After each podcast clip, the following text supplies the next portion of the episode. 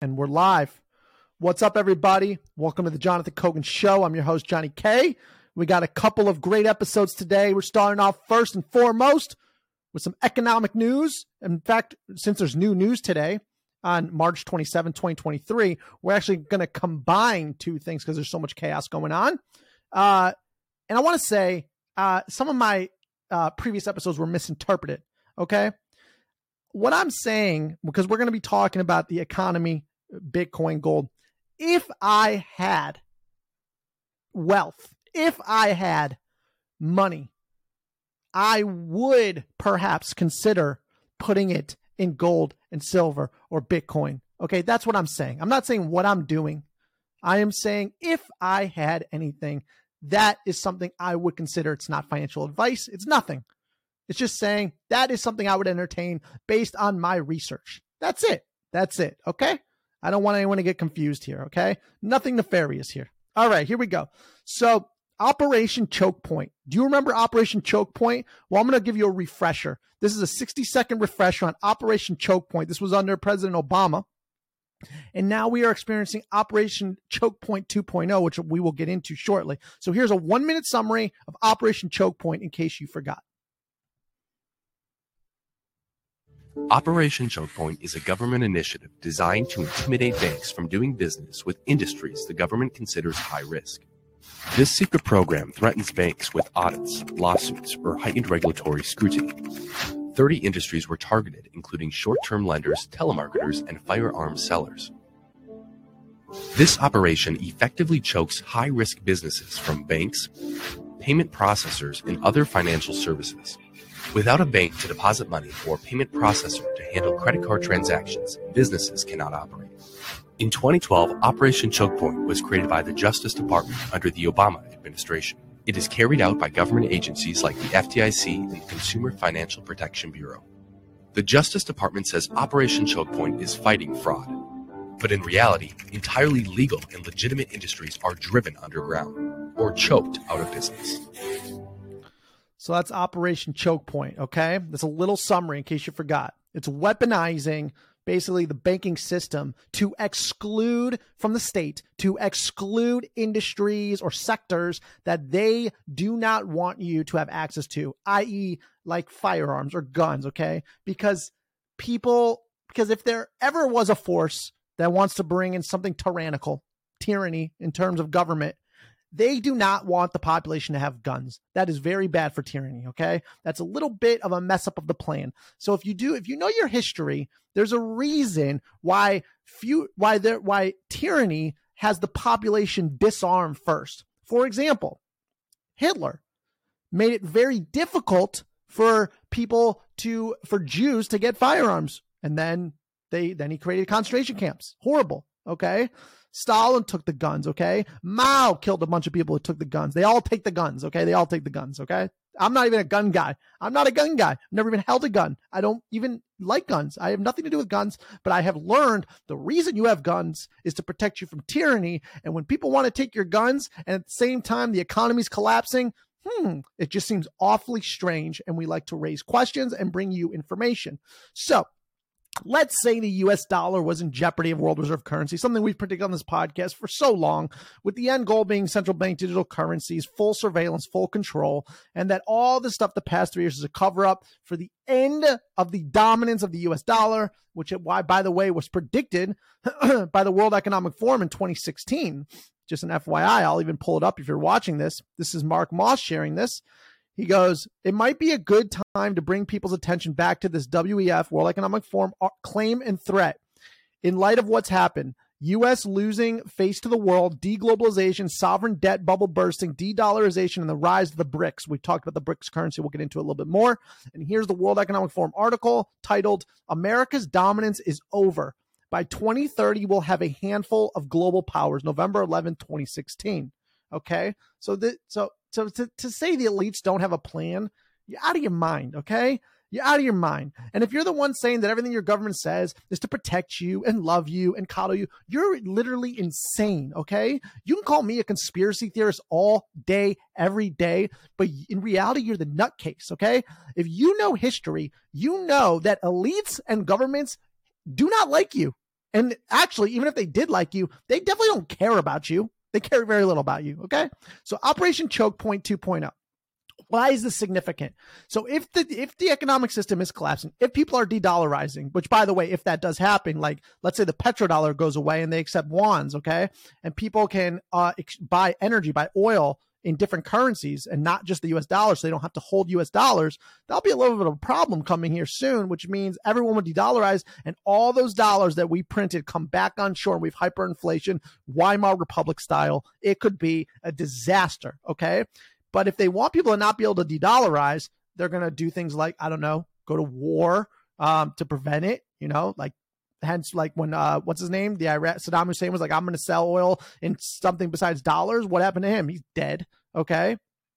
Uh the other dude in Africa all world leaders that try to mess with the dollar get caboodled okay? But this is different okay? Because now you got Iran you got Russia you got China you got Brazil you got South Africa. They're all teaming up against the the uh the uh he- the he- hegemony? Yeah the hegemony of the united states okay?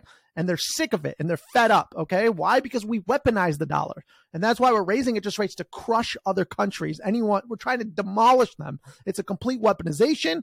And so where i want to start with this uh let's start with why it's uh significant okay? Why operation 2.0 choke point 2.0 is significant so this is from what bitcoin did and it talks about uh, why this might be happening and the concern of it. And you know, it's interesting. I'm starting with this one, but I think it's a good one to start. Just how important this is. So this brings up WikiLeaks and how WikiLeaks stayed afloat because of Bitcoin, and now Bitcoin is being targeted, and people are being deplatformed or deplatforming on social media. Well, now you're being debanked. Okay, so take a listen to Doomberg on what Bitcoin did. Explain the concern of why we should all be concerned that Bitcoin is being targeted and that the rails, meaning to get in fiat and then out of fiat into Bitcoin, out of Bitcoin, is being cut off. So you have to keep your money in dollars. Okay. And we just did a podcast on this like two or three ago about Balaji's bet of hyperinflation. You can go listen to that. It's very insightful. And we're going to retouch on that soon. So here we go. Listen to this. This just listen carefully. You know, even Wiki, I mean, WikiLeaks is one of the first great examples of uh, they went through their own essential operation choke point when uh, they were debanked by all financial rails, whether it was MasterCard, Visa, PayPal, and all happened very quickly. And you talk to or you see the interviews with Julian Assange, and he will say Bitcoin saved WikiLeaks. Bitcoin was the thing that allowed them to still function, receive donations, and continue to function, like have, have an operational business. Two points. Um, that's precisely why we think Bitcoin will be a target. Mm-hmm. And two, forget about the financial system. Um, deplatformed from the uh, from the servers. the web page was mm-hmm. was not um, hosted. You know, it the, the, perfect example is what happened to Parler after the um, January sixth affair in Washington D.C. You know, they say if you get kicked off of Twitter, just invent your own Twitter. Okay, you go try and do that, and Amazon uh, AWS doesn't host it, and at the Apple Store and the Google Play Store, kick out the app, and and basically um, Parler got parlored. It's it's actually a, a, verb now. And regardless of what you think of Parler and whatever your political views are, um, Doesn't there's no matter. question. There's no question that that social media site was killed with no due process for political reasons. Hmm. And um, and and WikiLeaks webpage, you can't find Wiki like WikiLeaks was deplatformed from the internet. Um, and again, these what what due process uh, was has Julian? If you, it's actually quite a scandal of course. I mean, he's de- he's been deplatformed as a human within functional society. Mm-hmm. And for engaging in the act of reporting. Yeah. You know, yeah. Uh, reporters in the United States have long gotten, you know, um, classified leaks that sources of great stories that blew up into scandals. That's that's what the press is meant to do. Not mm-hmm. anymore. That has been shifted to the alternative press. One of our fears, of course, is that Substack, by allowing the proliferation of all manner of of reporting of, of various types and talents and so on, but like uh, being a relatively open platform will make them a target eventually.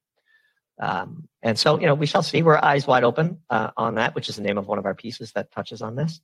And um, and it is, yeah, I, I, do think more and more people are waking up to it, um, but we, we got a long way to go. We're early, Peter, by yeah. a lot. Which means you're early, and that's why I always ask I have to ask for you to support the Jonathan Kogan show.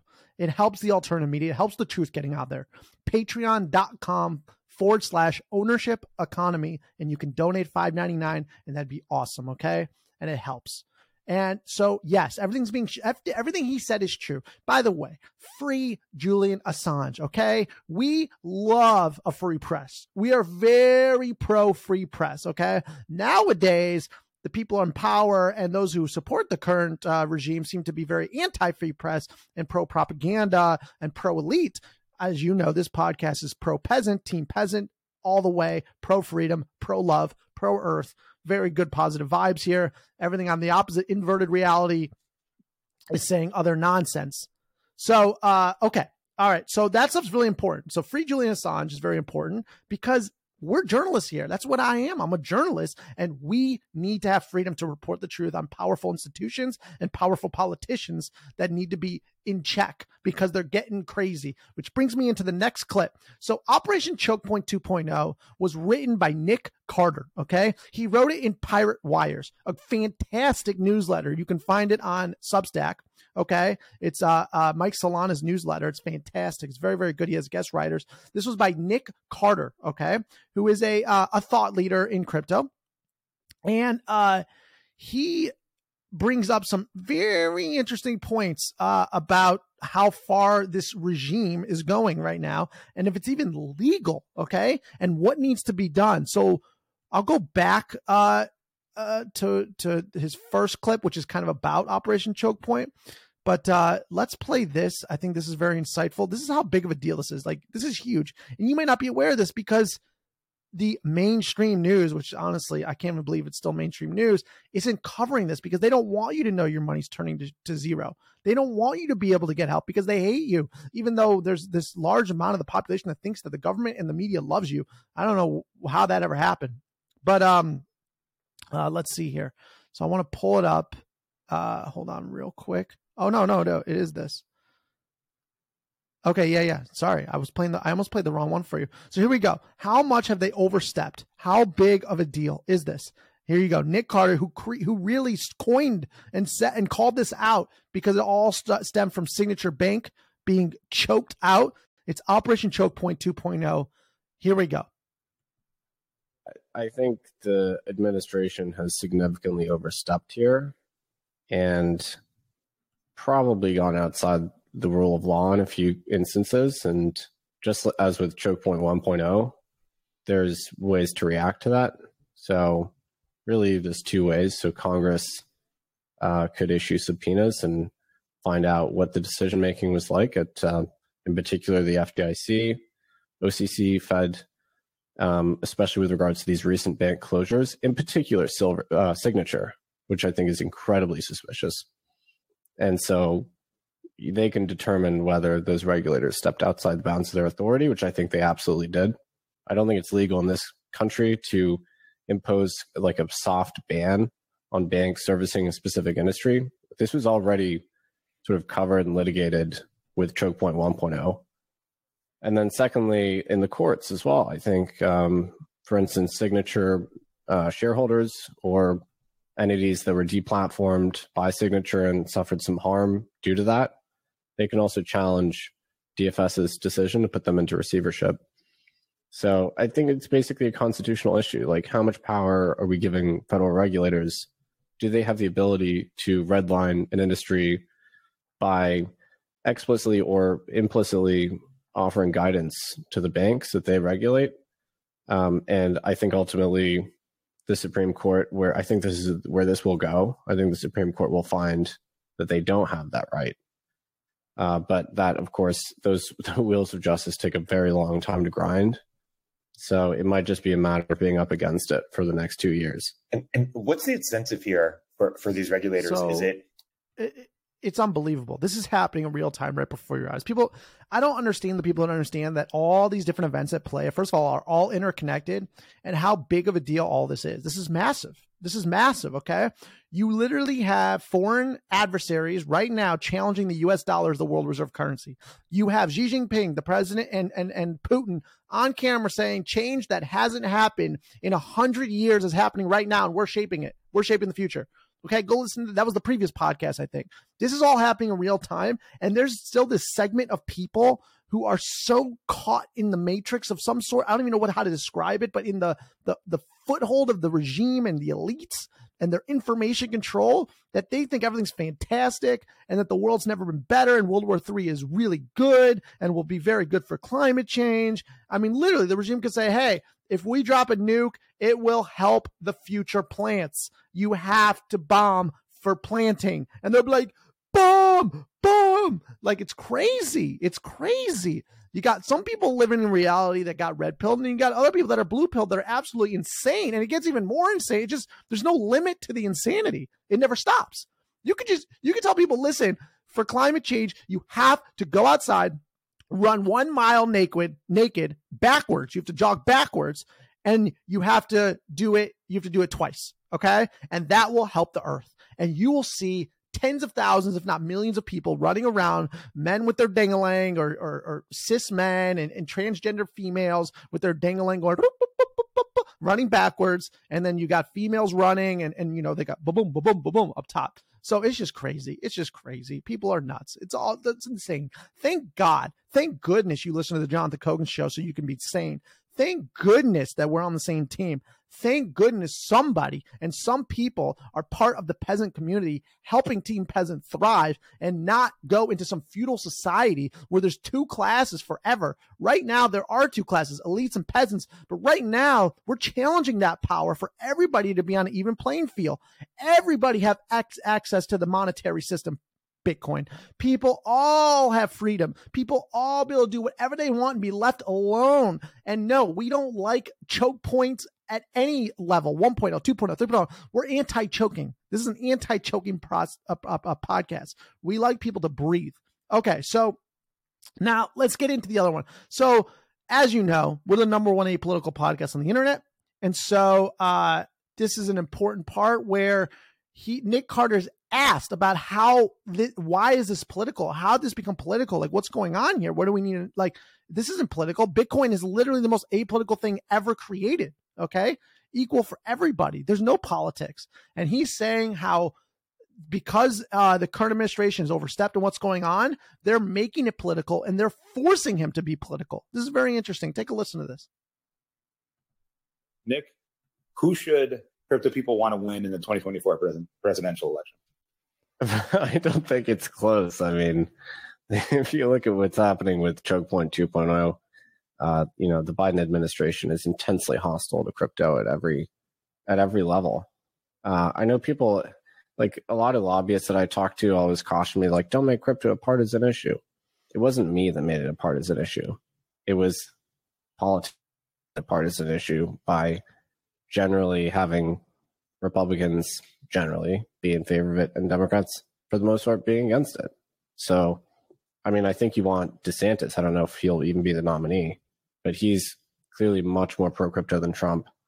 And uh, another four years of Biden, honestly, I think would be catastrophic for the crypto industry here. Another two years is existential. Uh, but another four years would be like you would see people actually going offshore for real and like physically moving. Do you think crypto will unify and support the Republican candidate? Because tech is, you know, ninety eight percent left. Or, or, I, it's pretty clear um, if you're a single issue voter where you should vote, but crypto is not the like top of mind thing for most people you know it's really unfortunate and that's because it's it's lack of education it's not top of mind because people have recency bias which means they think that things that haven't happened in their lifetime can never happen like the United States will always be the dominant superpower. The dollar, the dollar will always be the world reserve currency. Our life will always be this way. We'll always have peace. Like people forgot, like it's recency bias. There are cycles that are longer than your life, which we've talked on this podcast at length. There are 50 year cycles, 200 year cycles, and 500 year cycles. And we're actually in the, we're at a point where all of those are convening. The 500 year Rothschild monetary system cycle is right now. That's crazy. And then you see the stuff happening. You see the dollar being weaponized. Okay. You seeing other adversaries, you know, say, hey, in fact, this is from today. Okay. This is, uh, this is Kenya. And by the way, when something hits the mainstream, you know it's really bad. you know it's bad. And everything we've talked on this podcast, as you know, is six to nine months ahead of the mainstream media. And now I'll cover it, but CNN and Fox News are talking about the threat to the dollar as a world reserve currency with Saudi Arabia just destroying the petrodollar, allowing the yuan and other countries to pay in their currencies, which would destroy the US dollar, uh, uh, world reserve currency potentially. Okay. This was Kenya's president. Okay. It's 20 second clip that I came across. This is unbelievable. Okay. I actually put on my Twitter at KOGZ. This is 20 seconds. He just gave a speech, okay? And this is what he said. Listen. Uh, for the people who work numbers, I am giving you free advice that those of you who are holding dollars, you surely might go into losses. You better, you better uh, do what you must do because uh, this market is going to be different in a couple of weeks. So he's uh, saying to de-dollarize. This market's going to be very different. He said, for the people who work numbers, I am giving you free advice. This is the president of Kenya. Those of you who are holding dollars, you certainly might go into losses.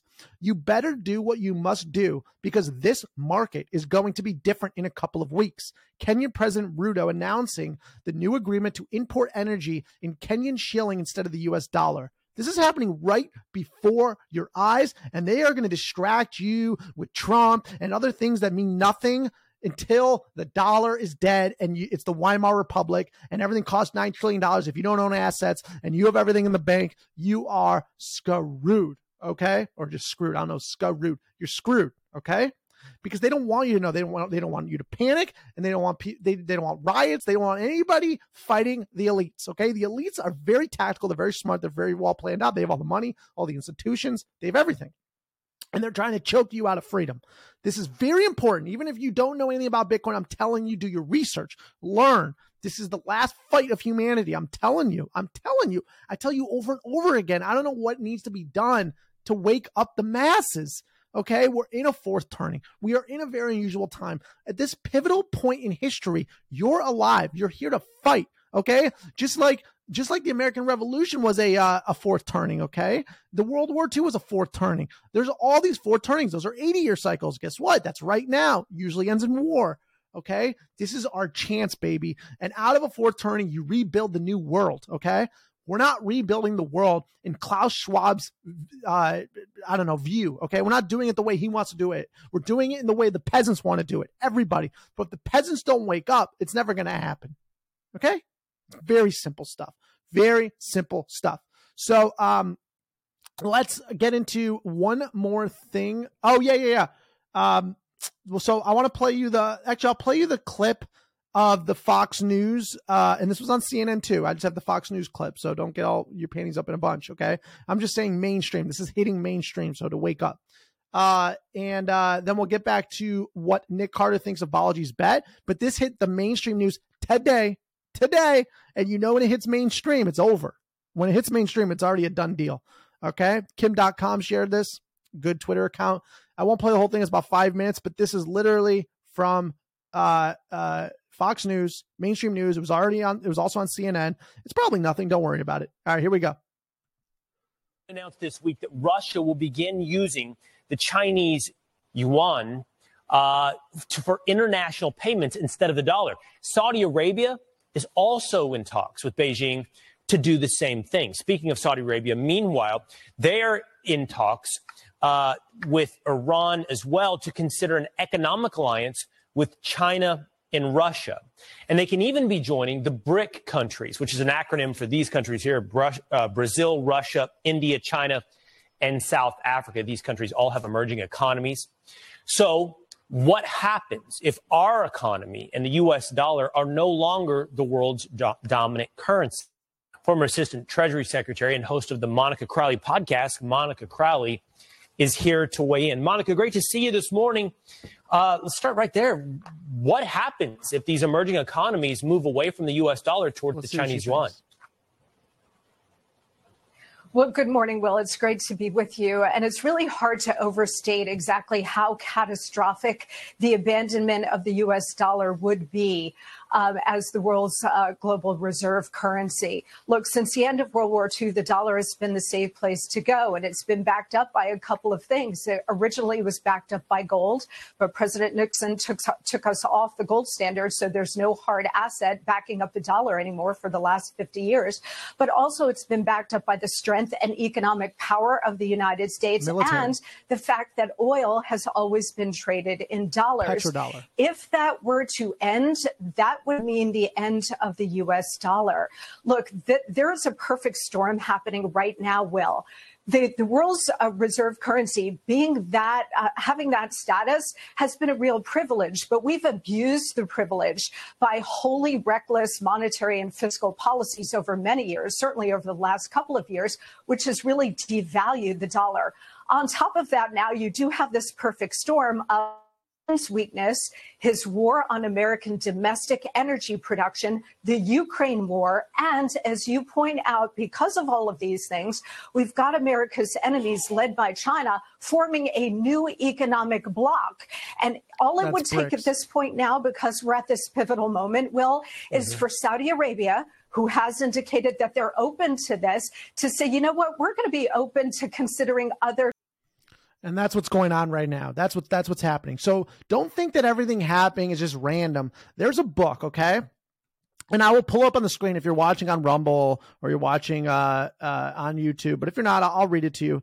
But there is a book, and it's called The Grand Chessboard. Okay, I'll, I have it up on the screen, Amazon, by Zbigniew Brzezinski. Okay. By the way, his daughter is Morning Joe on MSNBC's co-host, and it's his wife. Okay, her last name is Brzezinski. That's his daughter. Okay, he was a uh, national. He was the foreign advisor to Jimmy Carter. Okay, and he was known as like the genius behind how the whole like basically the best risk player of real life ever the grand chessboard. And he talks about how Ukraine is the most important area to never let up for America to be the global dominant superpower. And now you're seeing Ukraine all of a sudden get invaded by Russia. That is like the golden piece of the chessboard that you cannot let up okay and that that will dictate the future of the power and he writes in there he writes something very important he says the only way the us loses its dominance which could like never happen because the likelihood of this are so small he writes this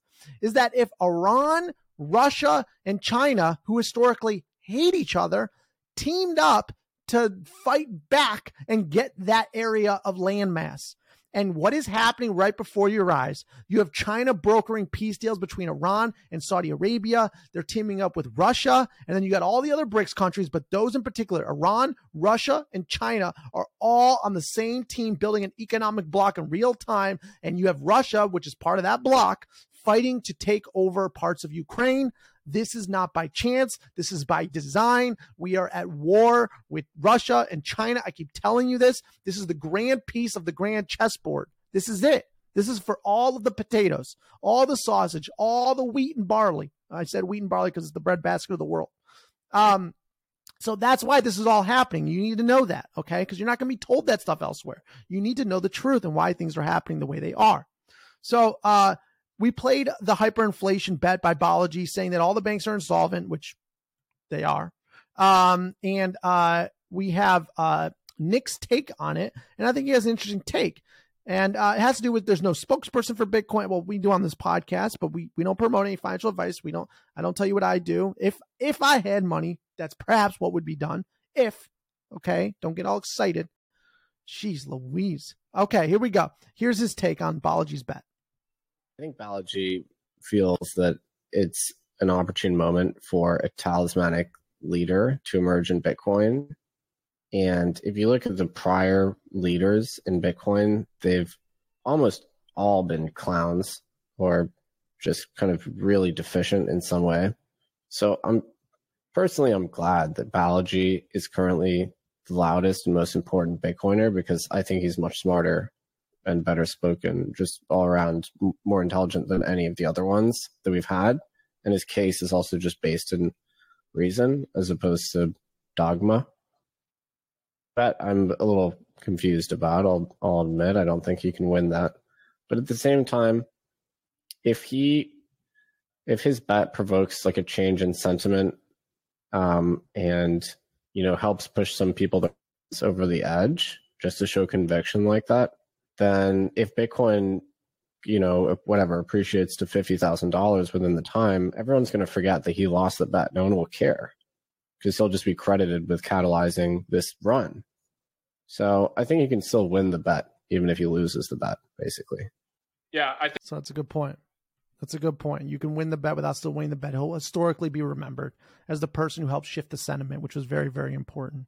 So let's do a quick summary and then we'll get out of here. We'll move on. We're going to do another show today. We're, we're, doing a lot of shows, a lot of stuff going on. It's going to be on AI, a lot of crazy stuff. But this is the this is the article from uh Pirate Wires from Nick Carter this was February 8th. Operation Choke Point 2.0 is underway, and crypto is in its crosshairs, detailing the Biden admin's coordinated ongoing effort across virtually every U.S. financial regulator to deny crypto firms access to banking services. And we will cover a little bit of this so we, we can sum it up right here. What began as a trickle is now a flood. The US government is using the banking sector to organize a sophisticated, widespread crackdown against the crypto industry. And the administration's effort are no secret. They express plainly in memos, regulatory guidance, and blog posts. However, the breadth of the of this plan spanning virtually every financial regulator as well as as its highly coordinated nature has even the most steely-eyed crypto veterans nervous that crypto businesses might end up completely unbanked stablecoins may be stranded and unable to manage flows in and out of crypto and exchanges might be shut off from the banking system entirely. So let's dig in for crypto firms, obtaining access to the onshore banking system has always been a challenge. Even today, crypto startups struggle mightily to get banks, and only a handful of boutiques serve them. This is why stablecoins like Tether found popularity early on to facilitate fiat settlement where the rails of traditional banking were unavailable. However, in recent weeks, the intensity of efforts to ring fence the entire crypto space and isolate it from the traditional banking system have ratcheted up significantly.